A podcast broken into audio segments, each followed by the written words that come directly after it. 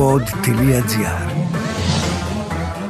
Γιατί κύριε καθηγητά με την Ερατό Ζουρουφίδου και τον καθηγητή Αθανάσιο Τσαφτάρη. Το καλοκαίρι και η ζέστη έφτασαν για τα καλά και τίποτα δεν συγκρίνεται με ένα δροσερό ντουζ. Εκτός από εμάς όμως που θέλουμε νερό για να δροσιστούμε στις πόλεις, υπάρχουν οι ντομάτες, τα βαμβάκια, οι πισίνες στα ξενοδοχεία, αλλά και τα νησιά μας, τα οποία συχνά δεν έχουν πρόσβαση σε καθαρά νερά. Πώς λοιπόν θα βρούμε νερό για να καλύψουμε όλες αυτές τις ανάγκες τώρα που η κλιματική αλλαγή επηρεάζει την ποιότητα των βροχοπτώσεων που έχουμε;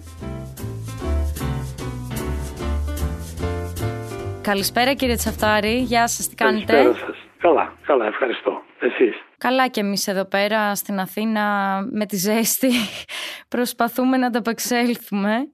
Και σήμερα με αφορμή και τη ζέστη και το καλοκαίρι θέλω να συζητήσουμε κάτι το οποίο το έχουμε αναφέρει. Έχουμε κάνει εμείς μια συζήτηση στο παρελθόν για το νερό. Τώρα όμως που είναι καλοκαίρι θα ήθελα να μιλήσουμε λίγο περισσότερο γι' αυτό, για το πώς μπορούμε να αξιοποιήσουμε καλύτερα τις πηγές του νερού, γιατί υπάρχουν πάρα πολλοί διαφορετικοί κλάδοι οι οποίοι ανταγωνίζονται για αυτό το αγαθό, έτσι δεν Έχετε είναι; Έχετε απόλυτο δίκιο. Και οξύνεται αυτός ο ανταγωνισμός και όσο οξύνεται Τώρα βέβαια θυμίσω ότι είχαμε συζητήσει για τη διαθεσιμότητα του νερού και γενικά θα βλέπουμε ότι ένεκα της κλιματικής αλλαγής θα πέφτουν λιγότερες και κατακλυσμιαίες βροχές.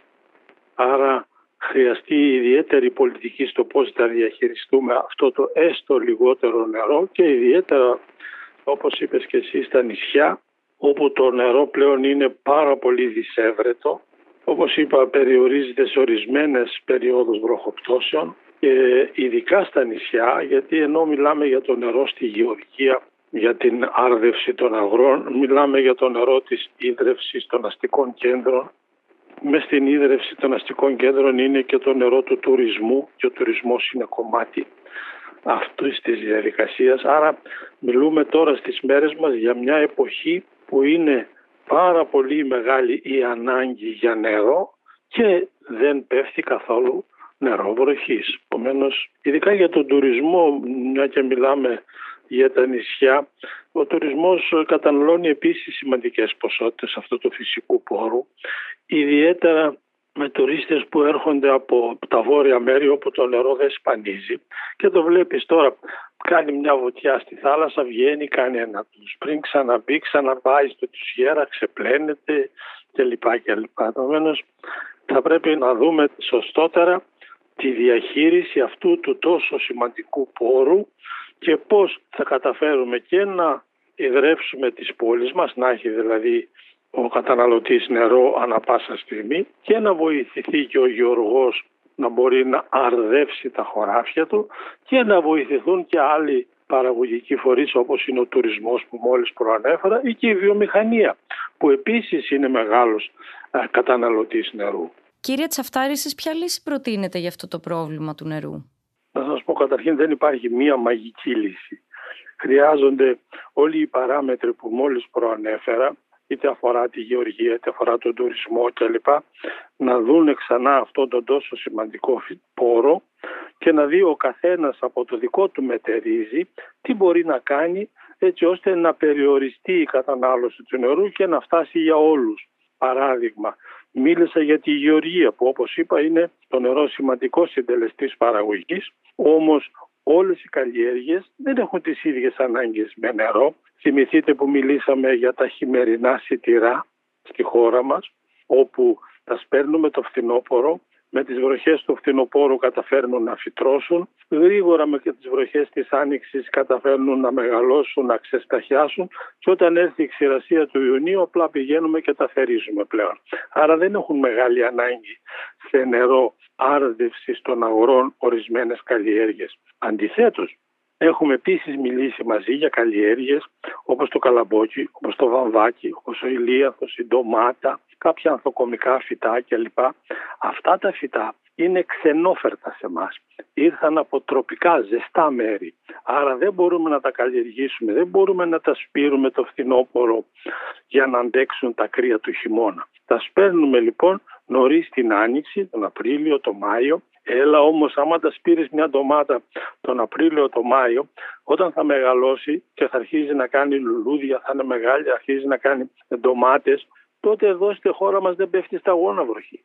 Επομένως αυτές οι καλλιέργειες έχουν πολύ μεγάλη ανάγκη άρδευσης πλέον. Και αν θα θέλαμε να πούμε για την άρδευση, ας γίνεται η άρδευση τη νύχτα και όχι την ημέρα. Γιατί αυτό; Την ημέρα με τη ζέστη πάρα πολύ μεγάλη ποσότητα του νερού καθώς ψεκάζουν τα μπέκ ή ας πούμε ποτίζονται τα χωράφια γρήγορα γρήγορα εξατμίζεται μια ποσότητα. Αντιθέτως, εάν ένα χωράφι ποτίζεται τη νύχτα τότε ένα σχεδόν 100% της ποσότητας του νερού πάει στο έδαφος και πηγαίνει μέσω αυτού στο φυτού. Σε άλλους κλάδους όμως όπως είναι ας πούμε η βιομηχανία ή ο τουρισμός, τι λύσεις υπάρχουν, τι μπορούμε να κάνουμε; Πιστεύω ότι η μεγάλη λύση θα πρέπει να δοθεί μέσω των μηχανισμών ανακύκλωσης του νερού. Δεν βλέπω γιατί ένα νερό που αξιοποιήθηκε. Ας πω ένα παράδειγμα στο πλυντήριο του αυτοκίνητου. Πάμε πολύ συχνά, βλέπω μερικούς με το που θα έχει λίγη σκόνη το αυτοκίνητό του ή λίγο λασπούλα, πάνε στο πλυντήριο να το πλένουν. Ωραία. Αυτό το νερό που ξέπλυνε τη σκόνη από το αυτοκίνητό σου, τι μόλυνση έχει, σχεδόν τίποτα λίγη, α, λίγη λάσπη η οποία άμα την αφήσεις παραδίπλα λίγα λεπτά θα κατακαθίσει κάτω στον πάτο και το νερό από πάνω θα είναι πολύ καθαρό. Γιατί να μην αξιοποιηθεί αυτό το νερό από το πλυντήριο ας πούμε το αυτοκινήτο εκεί στο βενζινάδικο για να ποτίσει ο βενζινάς δίπλα τα δέντρα του, τις ελιές του ή τα, τις λεύχες στο δρόμο είτε άλλους θάμνους κλπ. κλπ το νερό αυτό είναι κατακάθαρο. Επομένως μιλάμε για ανακύκλωση του νερού σε καταστάσεις όπου το νερό που χρησιμοποιήθηκε είναι ας το πούμε σχεδόν καθαρό όμως υπάρχουν και περιπτώσεις όπου το νερό μπορεί να έχει λίγο μεγαλύτερο φορτίο εις ό,τι αφορά την μόλυνση των λιμάτων κλπ. κλπ. Και σε αυτή την περίπτωση τι κάνουμε; Εκεί μπορεί να χρειαστούμε λίγο περισσότερη προσπάθεια έτσι ώστε να ανακυκλώσουμε και αυτές, αυτά τα νερά ας το πούμε, που καταλήγουν, αυτά τα νερά των αστικών κέντρων, όλα αυτά μαζεύονται και στο τέλος καταλήγουν στους λεγόμενους βιολογικούς καθαρισμούς. Ναι.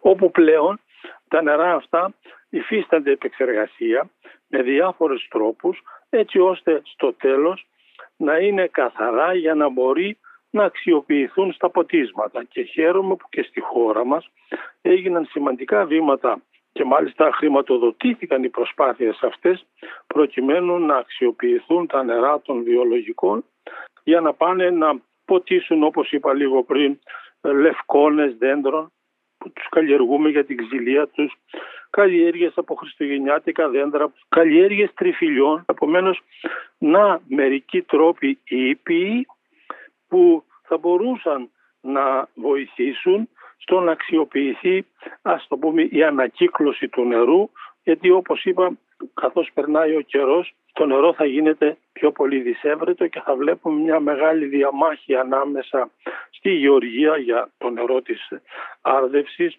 τα αστικά περιβάλλοντα για το νερό της ίδρευσης και η βιομηχανία για τη χρήση του νερού αυτού σε πάρα πολλές ε, μορφές βιομηχανίας και ούτω καθεξής. Να μου επιτρέψετε να κάνω μια παρένθεση τώρα γιατί καθώς τα συζητάμε θυμάμαι τον αείμνηστο Μανώλη Γλέζο, έναν πρωτοπόρο άνθρωπο στα θέματα της υδρολογίας. Είχε σπουδάσει ο Μανώλης ο Γλέζος υδρολογία και θυμάμαι σε μια συζήτηση που έγινε στην τηλεόραση με πήρε αμέσως τηλέφωνο και μου είπε ότι συμφωνώ 100% με αυτά που λέτε. Αυτές είναι οι λύσεις. Ειδικά ο, ο ύμνηστο Γλέζος που κατάγονταν και από το νησί της Νάξο, τα πήρε αυτά και τα έφτιαχνε στο νησί του πράξη. Κύριε Τσαφτάρη, έχω μία ερώτηση πάνω στην χρήση των νερών που είναι από βιολογικούς καθαρισμούς. Να την ακούσω.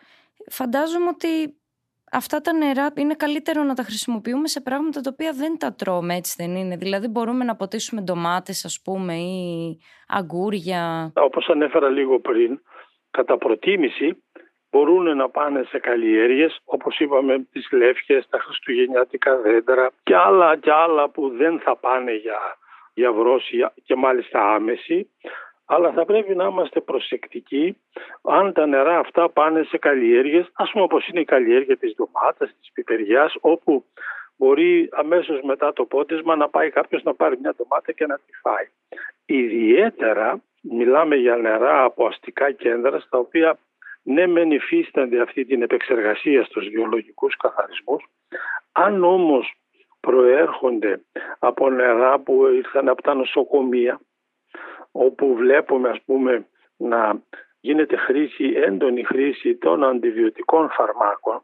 Τα μικρόβια ξέρεις αμήνονται σε αυτή τη μάχη.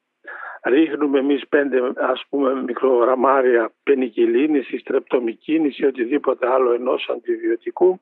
Τα περισσότερα μικρόβια από τα δισεκατομμύρια που υπάρχουν πεθαίνουν αλλά δύο-τρία ένεκα της παραλλακτικότητας που υπάρχει καταφέρουν να επιβιώσουν στα αυτά τα 5 μίλιγραμ.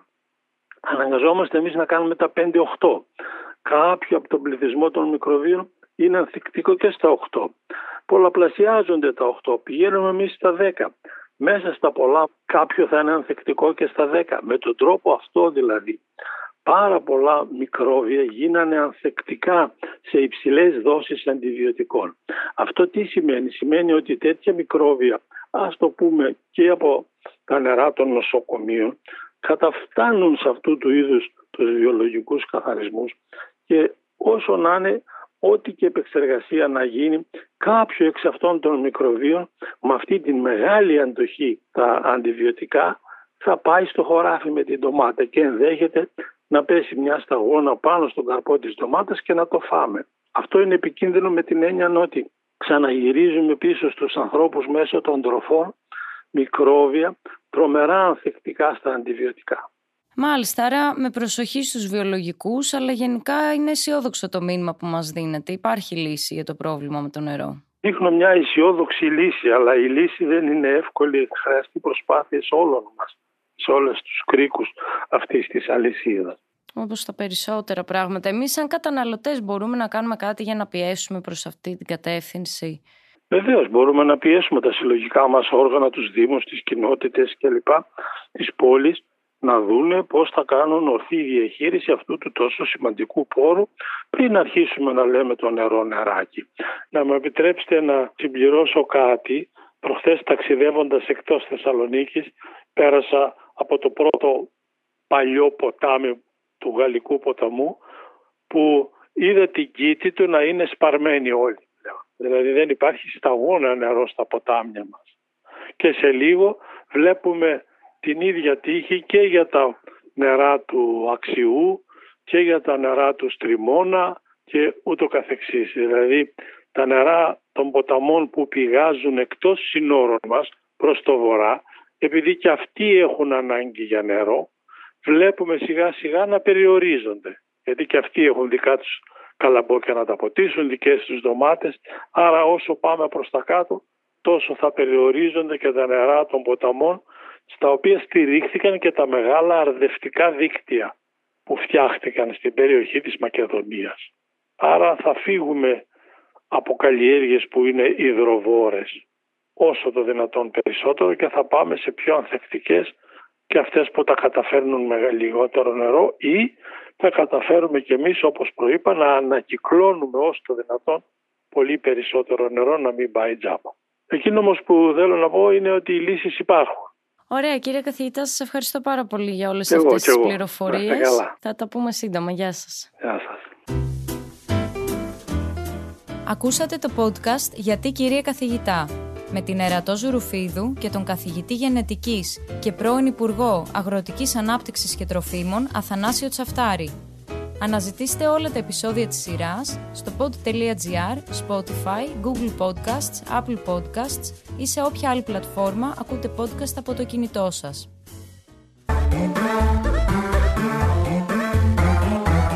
Pod.gr. Το καλό να ακούγεται.